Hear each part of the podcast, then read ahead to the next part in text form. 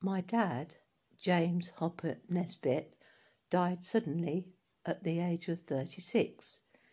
The intricacies of my story included thereafter losing all connections with my paternal family. I somehow felt incomplete. Having followed various avenues, all leading to a dead end, I was sitting in Findon St Mary's Parish Church when an impossible idea presented itself to me.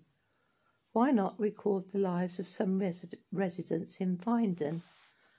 I began with self doubt, but what happened next was truly amazing. Read on.